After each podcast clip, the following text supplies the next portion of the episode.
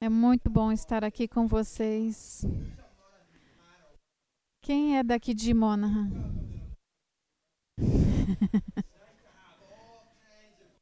É tão bom ter pessoas de todas as nações na casa de Deus. Atos 10 diz assim: Deus não tem favoritos. Ele não, ele não escolhe pessoas. Ele ama todas as pessoas. Portugueses, brasileiros, Deus ama. Não tanto quanto talvez os portugueses. Os russos, Deus os ama muito.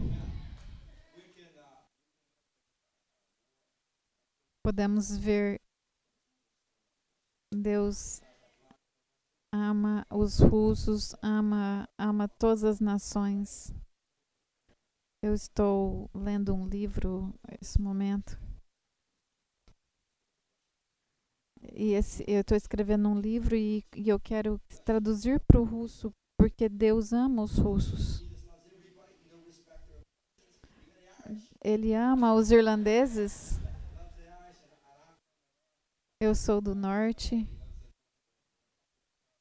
Eu não sei se ele ama mais os do norte ou da República. E nós esperamos que esse dia. Tá, tá na minha bolsa, do lado do Márcio, enfiada assim, ó. Ah, eu, eu primeira vez que eu vim aqui, eu estava ajudando o pessoal da presteriana da presteriana Bali Albany. E isso faz uns nove anos. E depois disso, a gente abriu o Hope e fomos muito. Não, do lado. Do lado. No bolsinho do lado.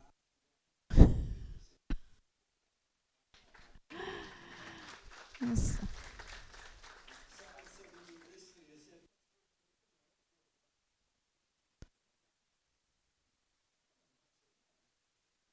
Você sabe que tem. Me fala, um dia me perguntaram o que está acontecendo no Monaghan. As coisas estão indo muito boa.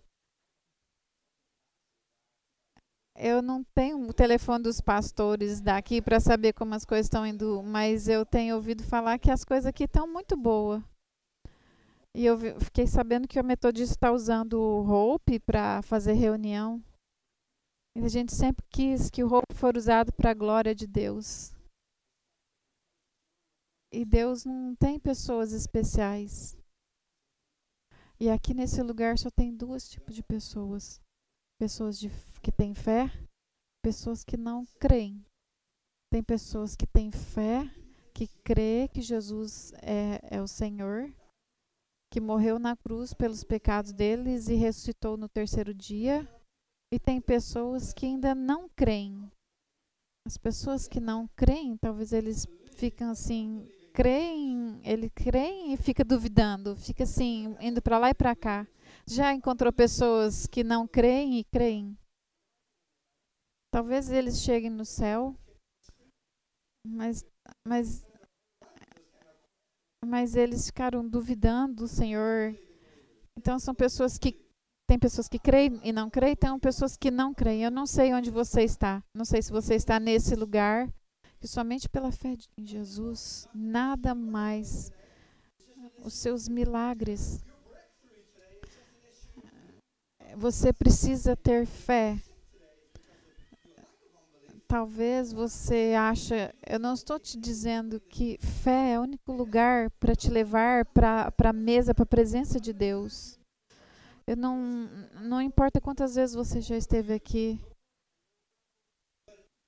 mas fé é a única coisa que pode te conectar a Deus, nada mais. Você Talvez você conhece João 3:16, que Deus amou o mundo de tal maneira que ele deu seu único filho para todo, se aquele que crer, que crer, que crer não é aquele que arrepender. Todo mundo ficou quieto agora? Não é aquele que arrepender, é primeiro crer. Arrependimento é um fruto de quem crê. Arrependimento não vem antes. É por isso que veio religião, as pessoas ficam tentando, ah, eu tenho que me limpar, eu tenho que me purificar, se tornar bom, e aí Deus vai aceitar. Não é assim que funciona. Você traz primeiro a sua fé, e aí Deus vai operar na sua vida. Você precisa crer nele primeiro. E a, as mãos de Deus, Deus é, é aquele que, que é cheio de graça. Então, quando a gente se arrepende, aí e crê que Jesus morreu na cruz. Se você começar a fazer coisas achando que é isso que vai te salvar, essa igreja aqui é uma igreja que crê em Deus. E cremos que Deus é um milagre, que liberta, que opera. E eu creio que hoje vai ser um dia de milagres. Vamos olhar uma passagem na Bíblia onde Jesus fala sobre ele temos que olhar o que Jesus fala sobre ele, sobre nós, e precisamos entender o que ele tem para falar conosco. De, Jesus é consistente no que ele fala. Ele, em João, ele falou várias vezes: Eu sou. Sete vezes ele disse: Eu sou. Se você não sabe disso, você pode ler o Evangelho de João e procurar todas as vezes que ele fala eu sou. Ele falou eu sou o bom pastor. Eu vou te dar um contexto. Quando ele falou eu sou, é uma declaração muito muito orgulhosa, assim, muito Jesus estava conversando com os judeus e eles sabiam que quando Deus se revelou a Moisés lá no Velho Testamento, tem algum presbiteriano aqui? É o, o a sarça ardente é um símbolo dos presbiterianos. É, a, a, a, a sarça ardente é interessante ter um símbolo porque ela queima, mas ela continua florescendo. Ela queima e floresce, ela não é destruída. E a história de, por detrás disso. Deus falou com Moisés e lá no lá no sarça ardente Deus falou e Moisés obedeceu ele. Eu sei o que o Senhor está falando. Quem é, quem é esse? Moisés gaguejava. E Deus falou: Eu sou. Ele se revelou como Eu sou. Eu sou o primeiro e o último. Eu sou o Senhor, o Deus, Jeová, que criou tudo. E Jesus, ele se declarou também: Eu sou. Tem um, uma frase de Jesus que ele disse: Eu sou, que não está na Bíblia, mas é a minha favorita. No contexto judaico, já ouviu falar do Bar Mitzvah? É quando um, um adolescente, um menino adolescente se torna um homem. E naquele dia eles dizem assim: imagina isso. Quando Jesus tinha 13 anos, imagina isso. Ele, ele se tornou, ele falou, ou ele disse: Eu sou homem. Olha só. Ele era um adolescente e naquele dia, com 13 anos, ele disse: Hoje eu sou homem. Mas imagina ele o Filho de Deus, declarando na frente de todo mundo: Eu sou o homem. A coisa mais importante que você pode fazer hoje é dar a sua vida ao Senhor, que que ele, porque Deus ele ele recompensa ele recompensa todos aqueles que buscam a ele. Se você buscar ao Senhor, ele vai te recompensar de maneira abundante. Ele, o sete, eu sou, eu sou o pão da vida. Eu sou o pão. Ele não diz, Não é o pão lá no, na mesa. Se você não tem comida, ah, eu vou comer um pouquinho de pão. Às vezes eu meu, meu filho come muita comida, ele tem 17 anos. E ele come tudo, e às vezes quando ele termina a comida, ele, eu falo assim, se ele quiser mais, eu falo, você come pão, porque eu não tenho mais comida para você. Mas quando Jesus falou, eu sou o pão da vida, ele não está dizendo que ele é o pão, o pão é, que preenche sua fome no final, mas Jesus está dizendo: Eu sou o pão principal, que você nunca vai ficar com fome, porque o pão era algo muito importante na refeição deles. Se você se conectar comigo, então, se você conectar comigo, a sua vida será completa. Se você desconectar de mim, você não pode fazer nada. Se você não se conectar comigo. Então, Jesus eu sou a videira, eu sou a luz do mundo. A luz, ela, ela viaja 3 milhões. Ela é muito, muito, muito rápida.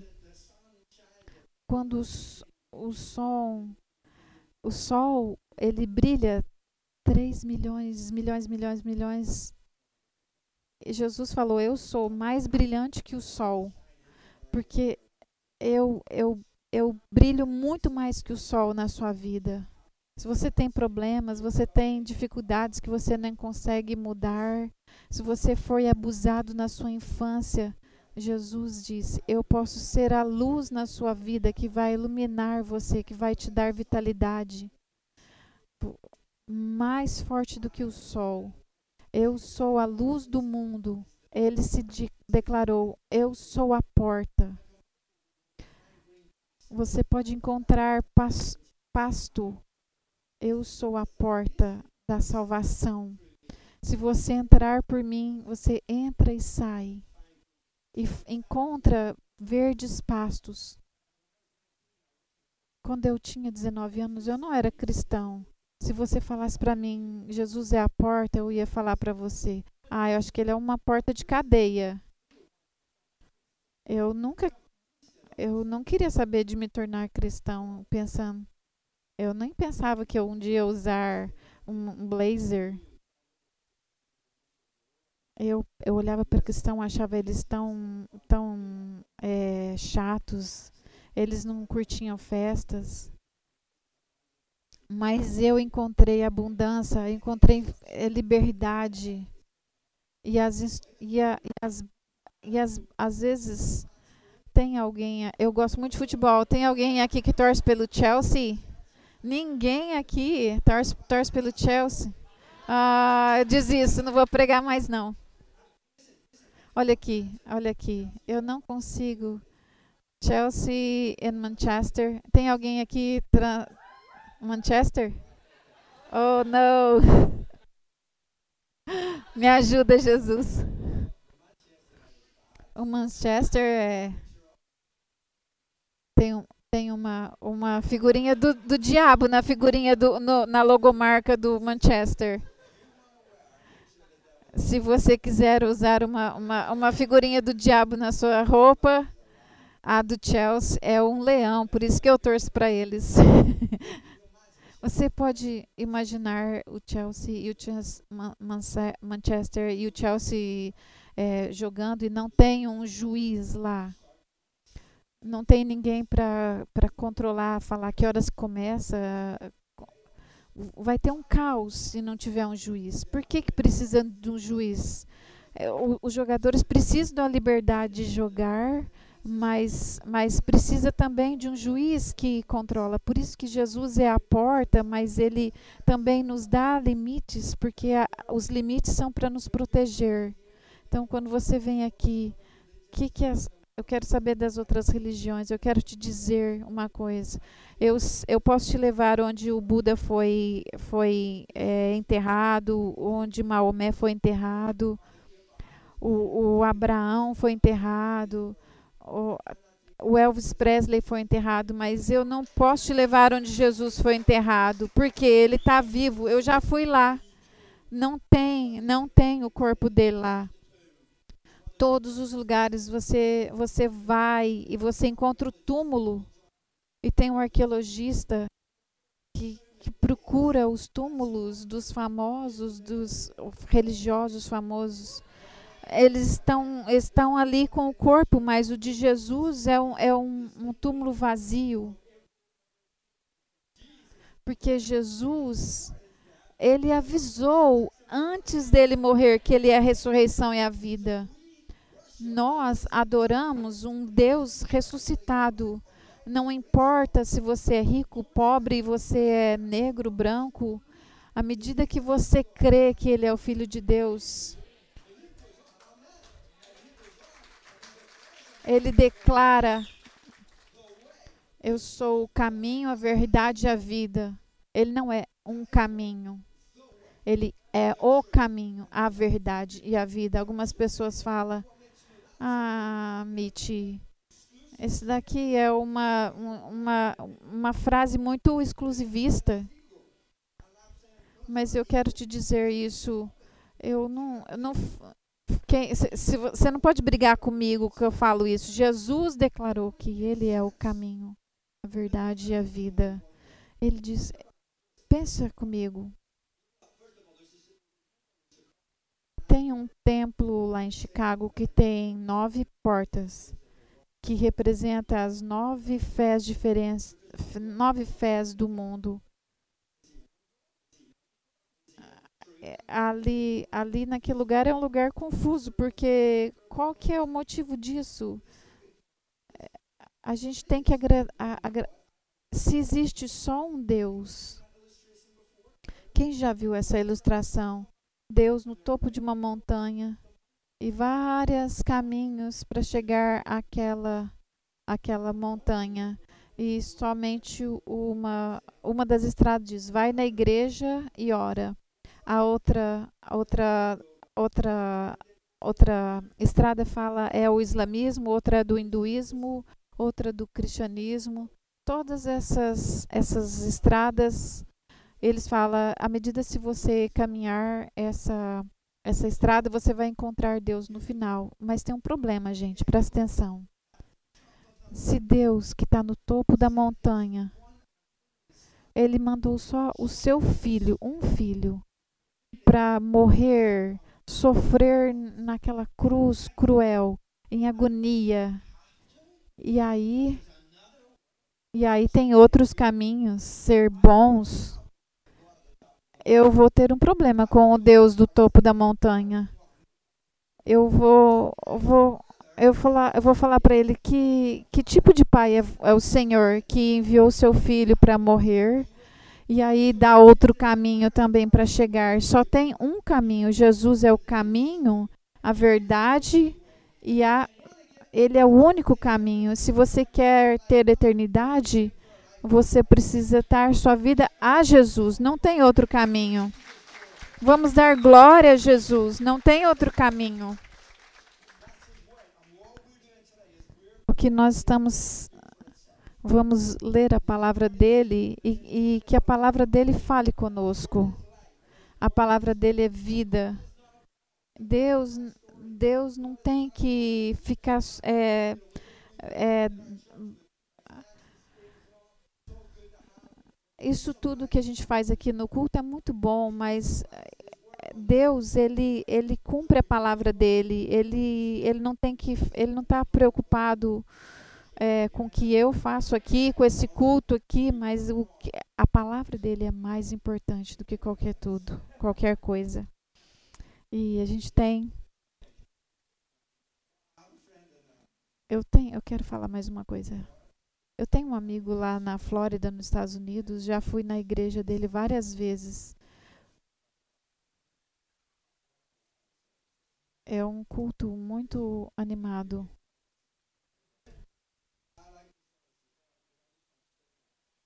É um culto onde a gente fica imergido. Eu não gosto daqueles cultos rapidinho de 15 minutos tipo uma, uma máquina de lavar roupa assim que você você roda rapidão e fica tudo pronto. Eu acho que é importante um culto onde você se imerge na presença do Senhor. E Jesus, ele disse em João capítulo 10. Se você tem sua Bíblia, vamos ler João 10. Mateus, Marcos, Lucas, João. João 10. Vamos ler João, João 10. Jesus disse: O ladrão vem. Ele está falando aqui do diabo. O ladrão vem somente, ele tem um propósito para roubar, matar e destruir. Mas o meu propósito é te dar vida e vida em abundância. Quem quer ter uma vida abundante? Jesus disse: O meu propósito é dar vida e vida em abundância. O diabo veio para roubar, matar e destruir. A palavra aqui para ladrão no grego é klepto. Talvez você já ouviu a palavra cleptomaníaco.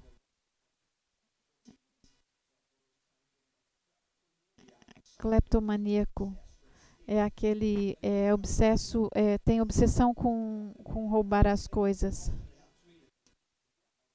O diabo, ele é um cleptomaníaco, ele, ele, ele quer roubar o tempo todo, ele tem esse, ele quer roubar minha paz, roubar minha família, roubar mas eu sempre vou para ele e falo assim: você é cleptomaníaco, mas eu tenho um Deus que é vitorioso e que ele quer me dar abundante vida. Minha vida, meu Deus é vida e eu falo para ele: você é trevas.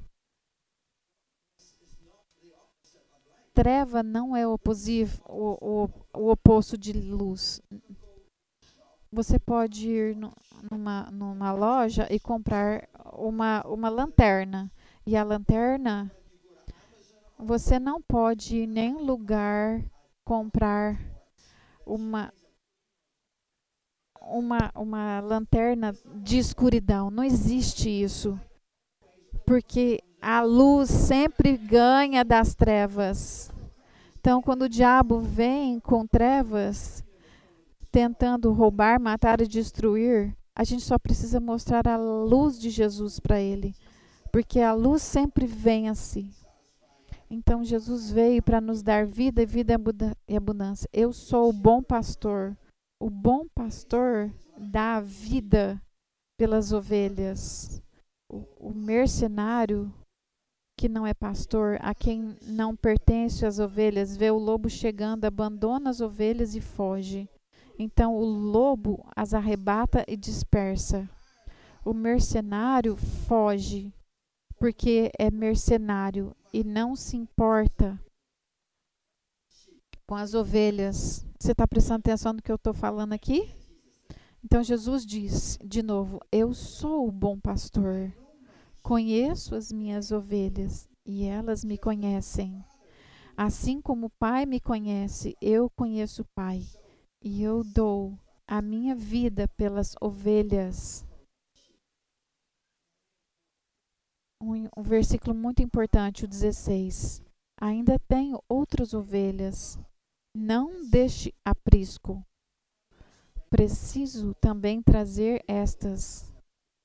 Elas ouvirão a minha voz, então haverá um só rebanho e um só pastor alguma coisa para a gente considerar. Jesus diz: Eu sou o bom pastor. E antes dele dizer isso, ele diz: Eu vim para trazer vida e vida em abundância. Eu quero que você pense comigo. Um, um, quando os judeus ouviram isso, lá na Galileia,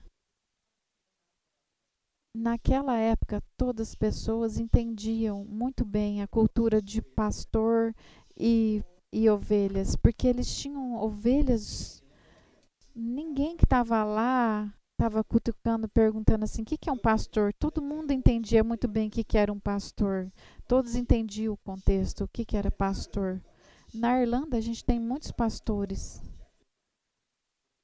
Acho que para cada duas pessoas aqui na Irlanda têm uma ovelha. Na Nova Zelândia, para cada pessoa lá tem cinco ovelhas. Eles têm ovelha todo lugar.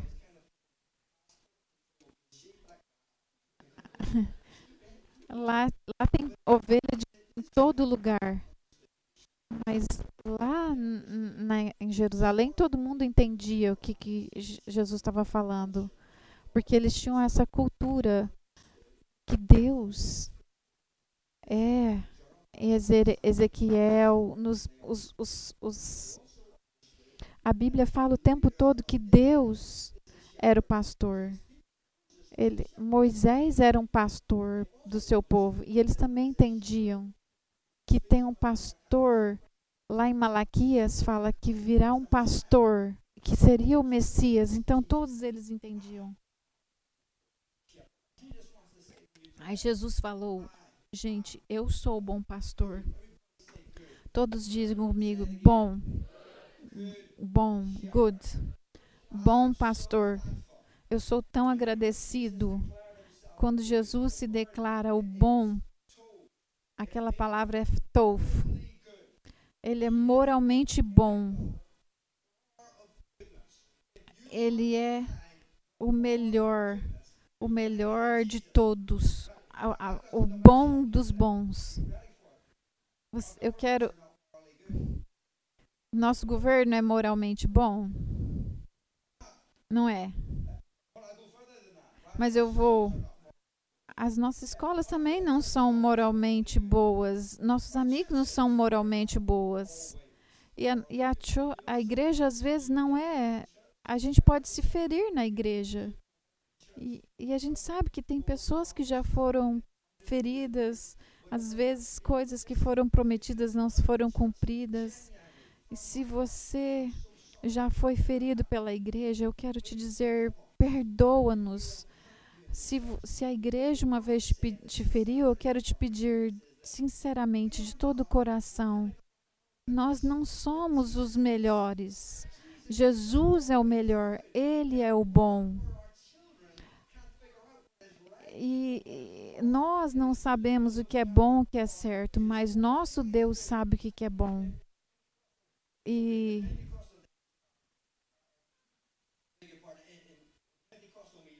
em igrejas pentecostais que às vezes eu costumava ir há umas, uns 20 anos atrás. A gente, Deus é bom. Vocês sabem essa, né? Deus é bom. Deus é bom o tempo todo. Eu gosto muito dessa frase.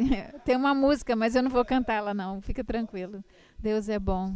Deus é bom o tempo todo. Ele é bom. É tof, é essa palavra. Moralmente bom. Eu sou o bom pastor. Vamos entender o contexto. Quando os judeus ouviram aquilo lá, eu vim aqui para te dar eles quando eles quando Jesus falou isso, ele estava ouvindo no, no fundo, ele estava ouvindo o Salmo 23. todo mundo usava esse salmo. Todo mundo gosta desse salmo. Ele é um salmo muito conhecido. O Senhor é meu pastor. Ele me leva para passos verdejentes. Ele me guia a águas tranquilas. Ele restaura minha paz. Então ele estava ouvindo ali, quando Jesus disse eu sou bom pastor, no fundo ele estava ouvindo o Salmo 23. Ele é um salmo que fala muito ao nosso coração. O Senhor é o meu pastor. Temos tudo que precisamos. Sabe que diz em das nossas traduções? Eu não sei qual tradução você usa a melhor tradução, ele me acalma. Ele não faz, mas ele, ele me, me, me ele restaura minha paz. Calma, águas calmas. Eu não sei se você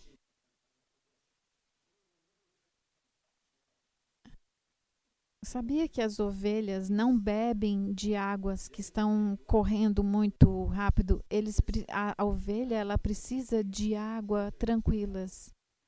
Lá em Israel, por nove meses, a, a, a água lá fica muito amarela. Oh, desculpa, não a água. O, o, o pasto lá é sempre amarelo por nove meses. O pato, aí de repente e só por três meses eles têm passos verdes. Hum, e aqui é importante lembrar: o Senhor é o nosso pastor, ele cuida de nós, ele nos protege. Ele nos leva, ele, ele nos, nos leva para lugares tranquilos. É isso que a gente a gente tem um pastor maravilhoso. Quem tem experimentado o pastoreio de Jesus? Vamos aplaudir ao Senhor.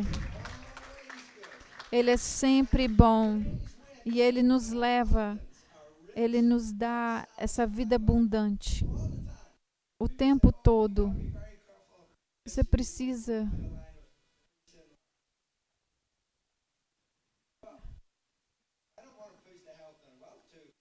Eu não quero falar.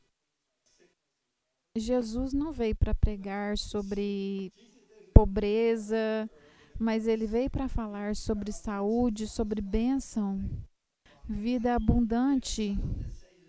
No Salmo 23 fala assim: quando os dois milhões de Israel, saiu do Egito, fala que o Senhor os levou com, com riquezas com prata e ouro quando eles saíram do Egito. Eles estavam cheios de ouro e prata. E, e eles receberam muitas bênçãos do Senhor quando eles saíram de Israel.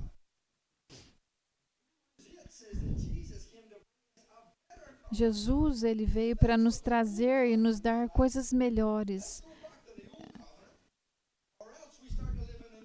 O novo, a nova aliança que Jesus trouxe para nós é muito melhor que a do velho.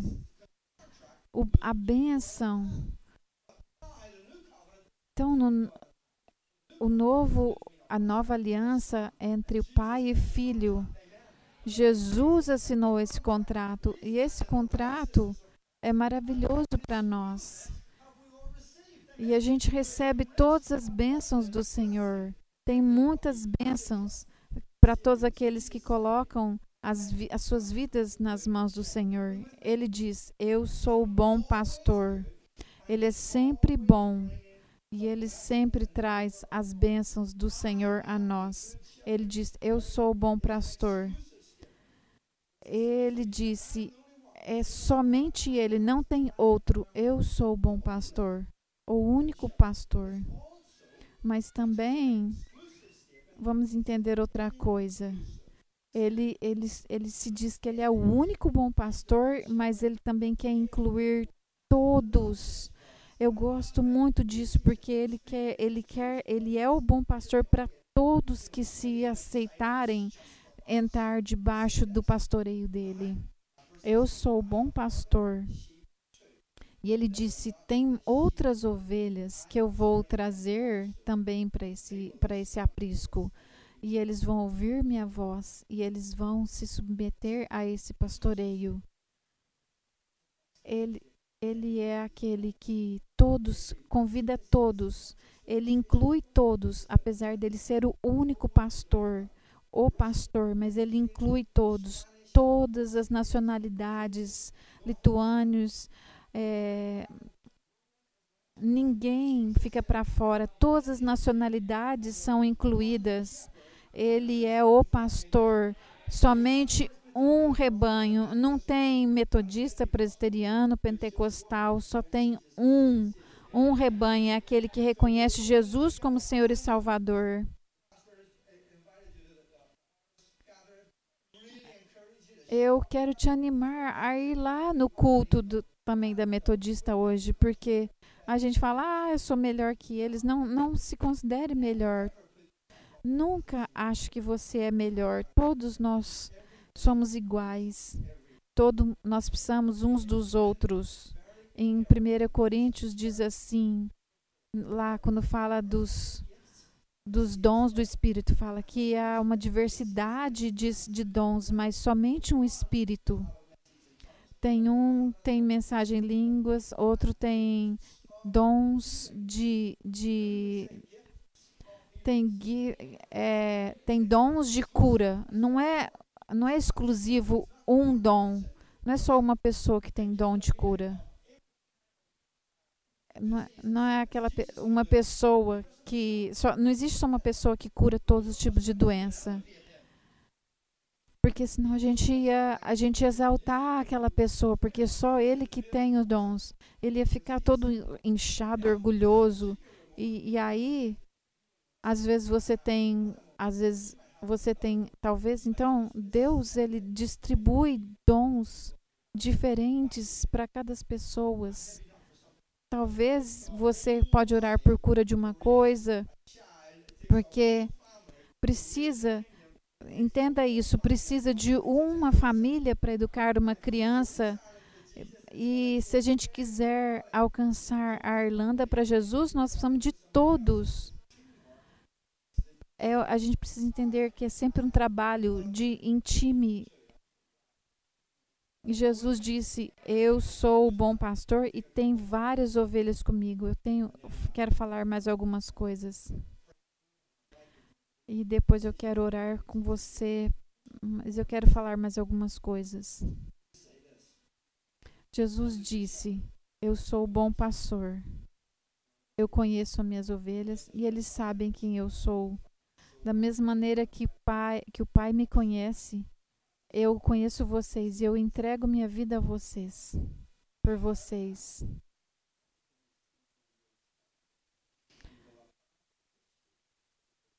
O mercenário foge, ele é como um lobo, ele ataca e ele dispersa as ovelhas, porque ele só trabalha por dinheiro.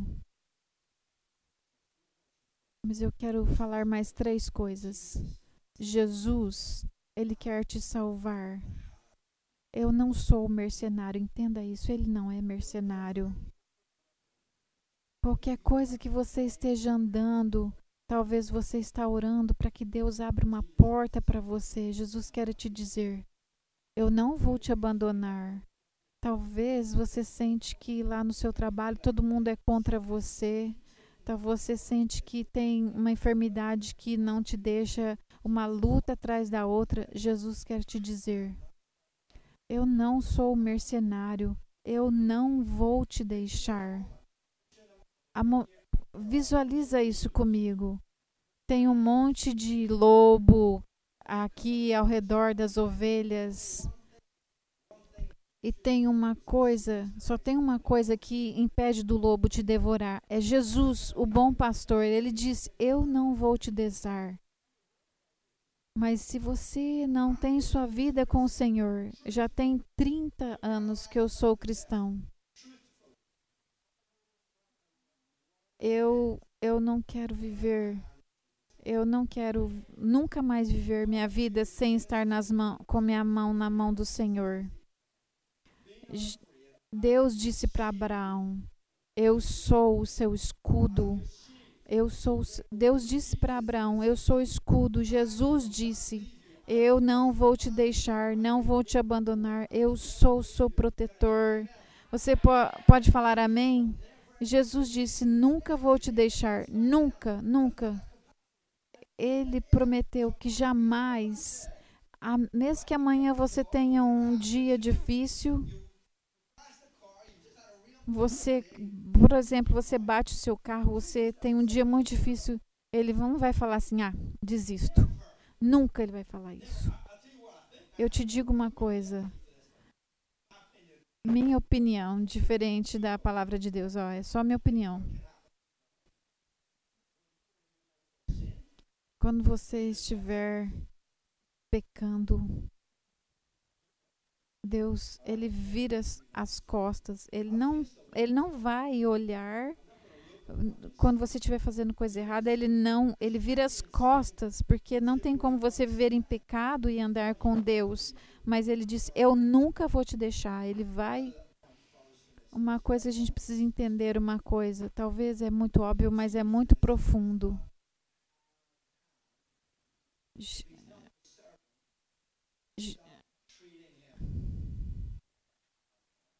Jesus não é um empregado. Você está entendendo o que eu estou falando?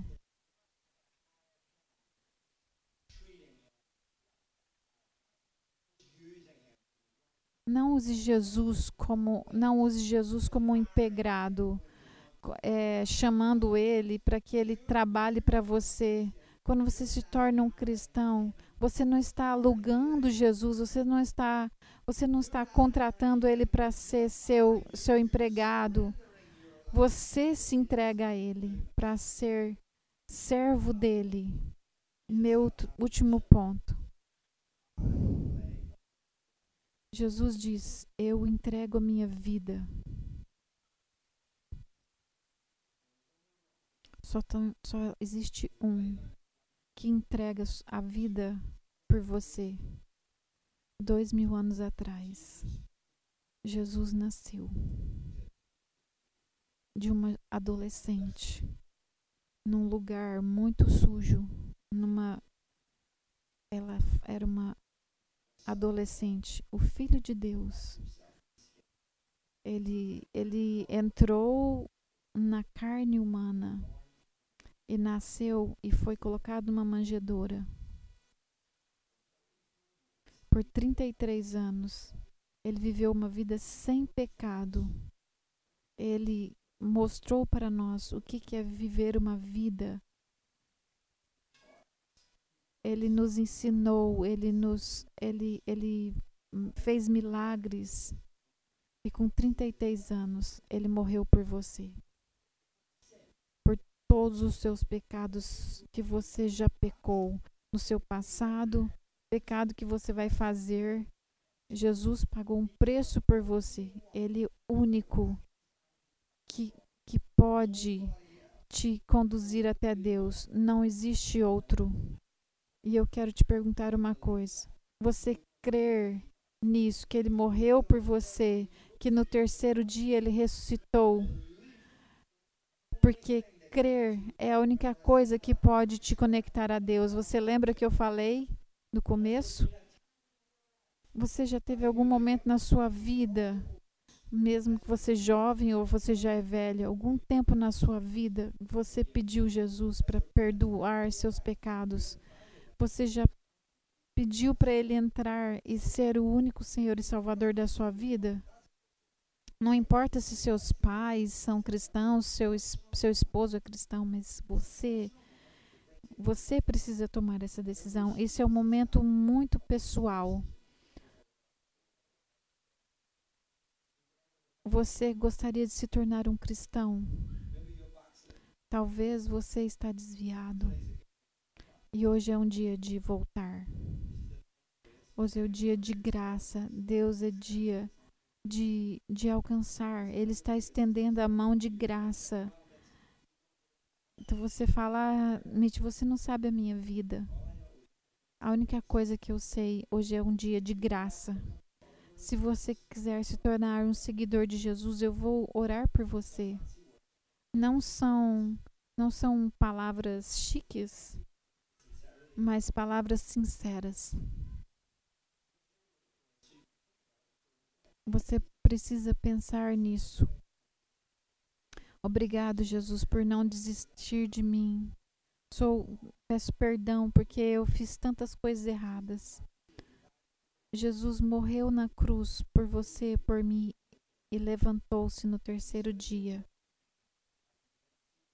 A Bíblia fala: se eu confessar os meus pecados e confessar Jesus como meu Senhor, eu serei salvo. Eu confesso o Senhor como meu Salvador. Vem com teu Espírito Santo e transforma a minha vida. E eu espero que um dia eu possa morar no teu reino.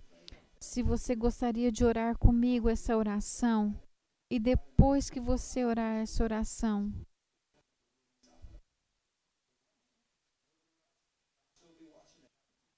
eu e o pastor aqui vamos, vamos olhar vocês para ajudá-los a se tornar como, como a membro da família de Deus. E eu gostaria de orar por você.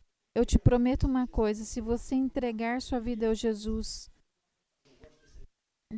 tenho certeza que daqui a um ano você não vai falar isso para mim. Foi a pior decisão que eu fiz.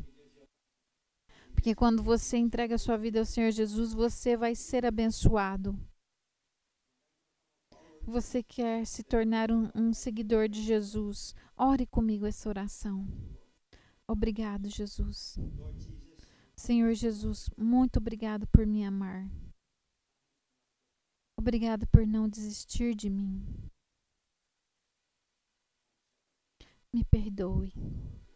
Eu fiz coisas erradas. Me perdoe. Obrigado, Jesus, por morrer na cruz por mim e tomar sobre si todos os meus pecados, sofrer no meu lugar. Me perdoa. Obrigada, Senhor Jesus, porque o Senhor ressuscitou no terceiro dia.